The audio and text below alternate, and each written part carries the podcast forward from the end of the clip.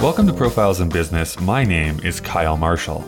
Jean Paul Bohemier tried his hardest not to be a chiropractor. But due to fate, or perhaps something larger, he discovered that it was something he was truly passionate about. Now, he's able to provide a high level of care because he's committed himself to be as knowledgeable as possible. I caught up with Jean Paul recently on a Zoom call.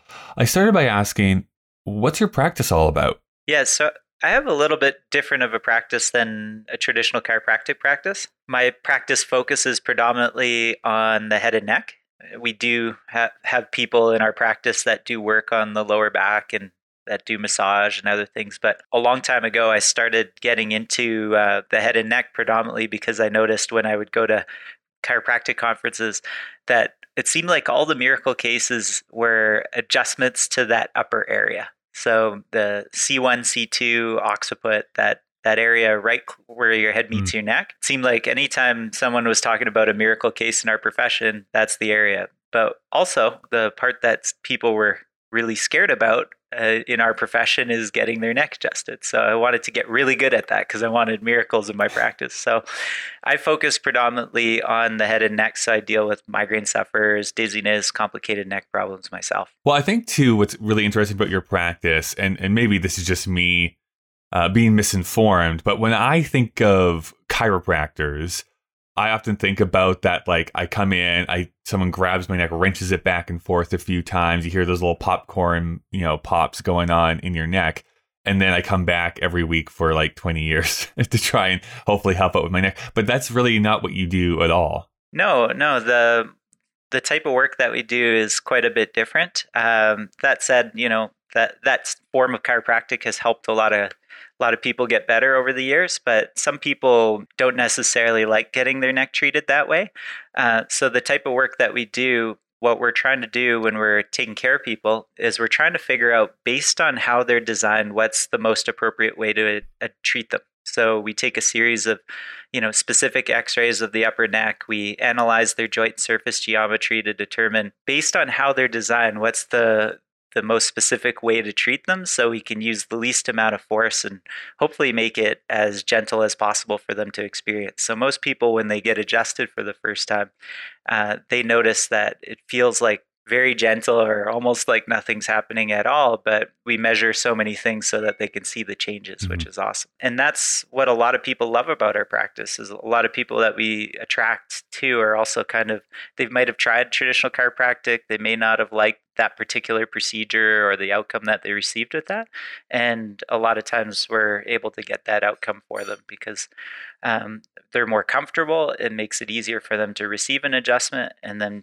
as we make those changes because the adjustment's are custom tailored, they they tend to do really well. Well, let's go back in time then and uh, fill in some of the blanks. Where were you born? I was actually born in Minnedosa, Manitoba. Okay. Uh, a small little town, basically three hours, uh, about two two and a half hours uh, west of uh, Winnipeg, and then I spent most of my life in in Winnipeg. So yeah, I, I heard this story about Winnipeg. I don't know if you see it as being true or not, but it is um, there's some sort of statistic that it is the hardest city to convince people to move to, but it is also the city that's the hardest to convince people to move away from. I don't know if you would agree yeah. with that.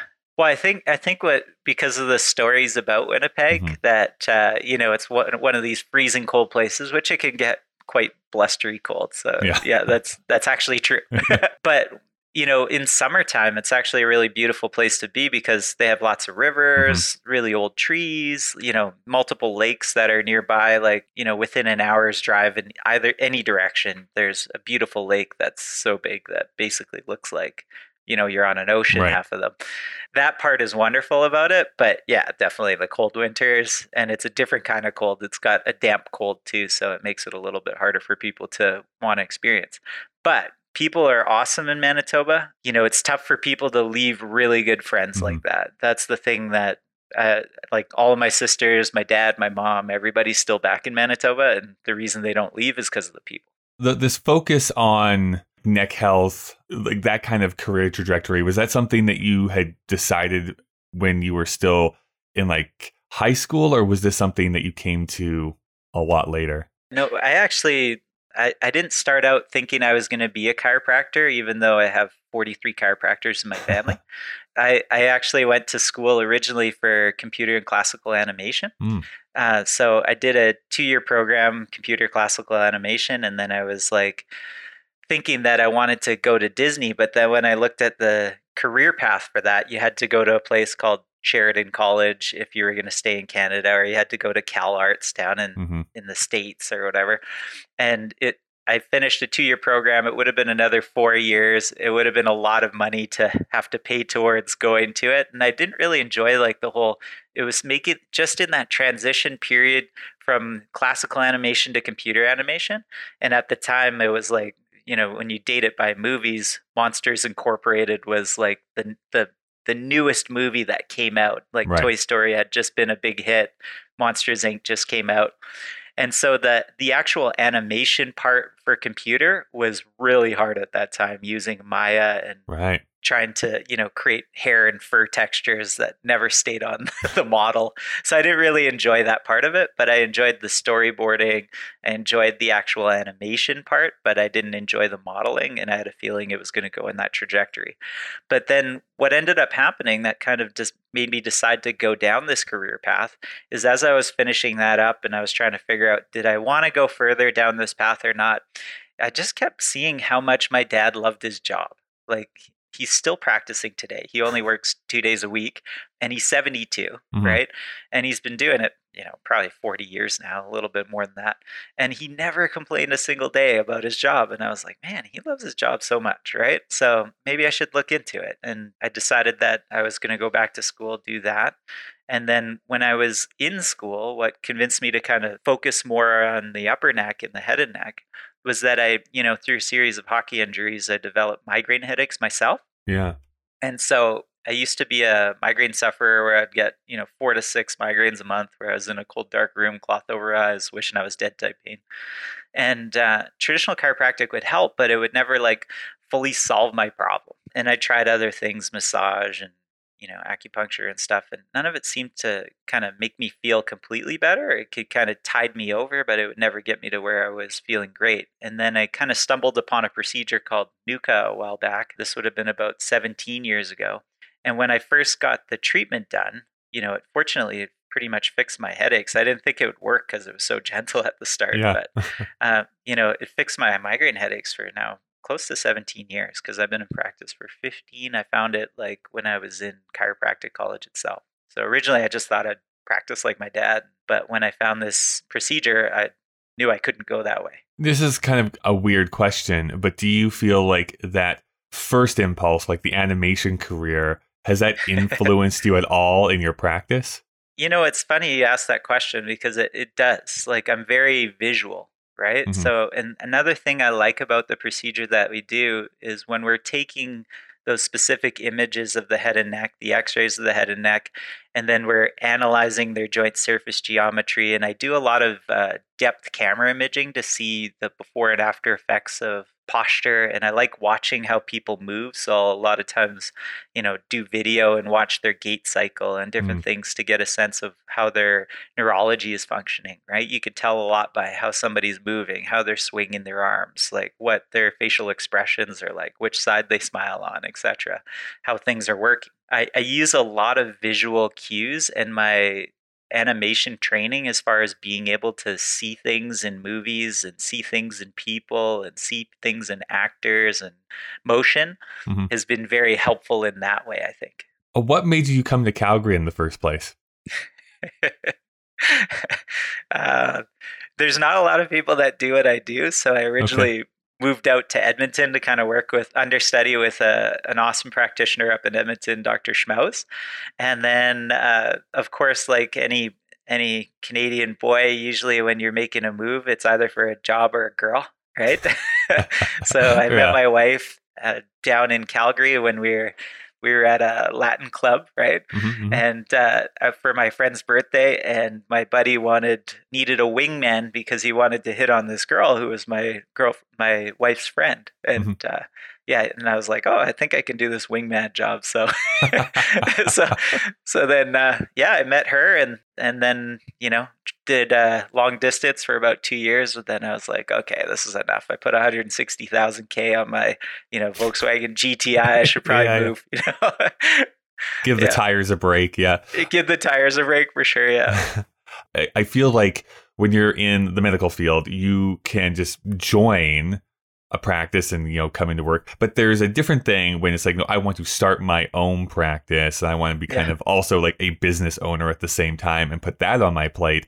What was that impulse to be like i also want to own my own business it came about kind of in in a couple different ways. So i used to practice with another practitioner in calgary for a bit.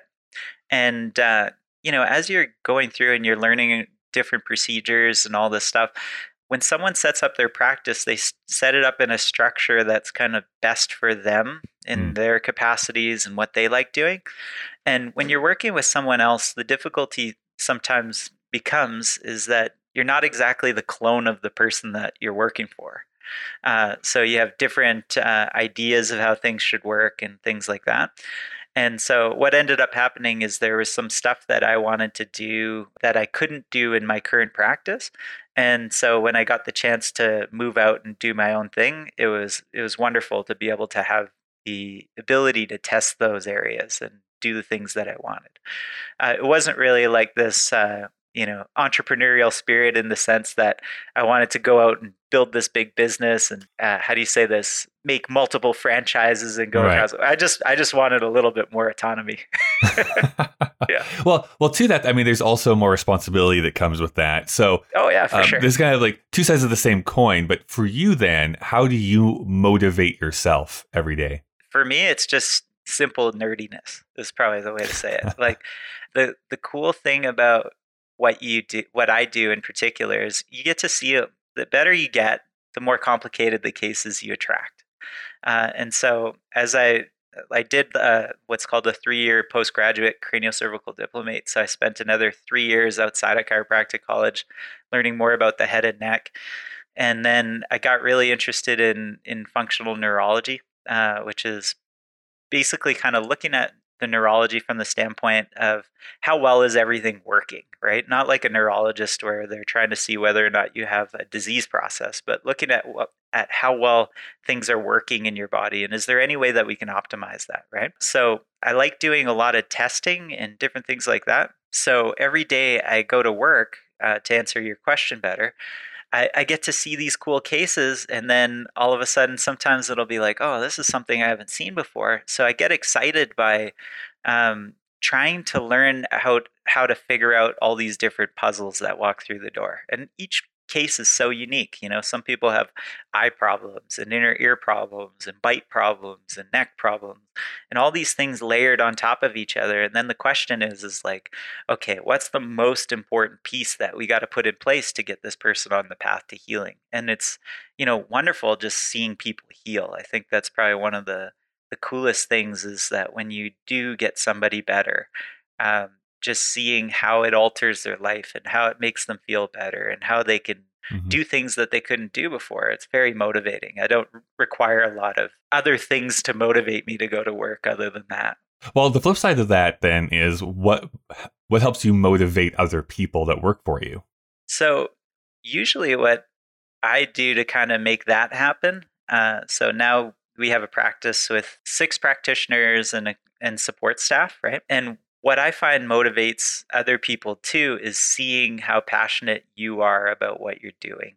And then also uh, trying to pique their interest in you know different cases. So the other day we had a, a, meeting and we were talking about specific cases and it's not very often you see a, a problem like one of my patients has uh, what's called Duane's retraction syndrome where they can't actually with their left eye can't actually look to the left because mm. the cranial nerve 6 which is a nerve that comes from your brain stem to innervate the muscles of your eyes in her just doesn't work on the left hand side but what's interesting is seeing discussing those cases with those people and seeing the kind of progress you can make with these people and uh, i think it also jazzes them up because they know they're in a place that uh, we're trying to do the best to help as many people as possible let's say that there was somebody who you know, has graduated high school, maybe they have gone to university, and they're like, you know what? I think I want to start my own business too. What advice would you give to those people? some of it is cliche, right? Uh, the first thing is try to find something you really like doing first. Because when you're setting up your business, it's it's not the easiest project in the world. I'm sure you kind of figured that out too with yours. so you have to enjoy what you're doing. You're not going to like everything you ever have to do as a business owner, but that would be one of the biggest things is first of all kind of start by doing something that you love doing and then the second part is is then understanding the biggest thing that i learned early in my practice i read a book called uh, book yourself solid it's a really interesting book Mhm. and uh, one of our business networking group buddies is always talking about it he has this analogy that i really like is that if you see your business as like the the vip section at a club you got to figure out who are the people you want to take care of and have in that VIP section. And if you get really good at servicing the needs of a particular demographic, because you can't serve everybody, but if you get really specific at figuring out how to fill the needs of a specific demographic, you'll get really busy very quick. Uh, because you'll know, like, say, in my circumstance, somebody with migraine headaches, for example. I have personal experience taking care ex- with migraine headaches, getting rid of it. But then I've also surround myself with other people that can help migraine headaches, whether it be acupuncture or neuromuscular dentists or uh, optometrists that do what's called developmental optometry. So it makes it an, a better experience for those specific people because I've experienced it. I know how to handle it, and I have the people around me that if I can't solve it out, that I can send them. So generally, they end up going getting very high level of service that they might not get somewhere else that doesn't really focus as well. Mhm. And as a result of that, we stay busy and do really well. And uh, we're doing really well even despite it's a pandemic, right? uh, so, you know, so find something you love and find a group of people that you want to help, and that's going to help your business dramatically. Figure out how that service you love affects people in a way that you can be very specific about who you're helping. If if people wanted to uh, find out more about you, is there some easy ways to do so online? Yeah, you. Uh, they can obviously go to our website, Vibe Health and Spine. That's our, our business and the different types of practitioners we have in there. And then I have my own website, drbohemier.com. Perfect. Thanks, Yeah. Jean Paul. Awesome. Thank you. Thank you for listening. All the links to follow up with Jean Paul are in the show notes. Until we speak again, have a great day.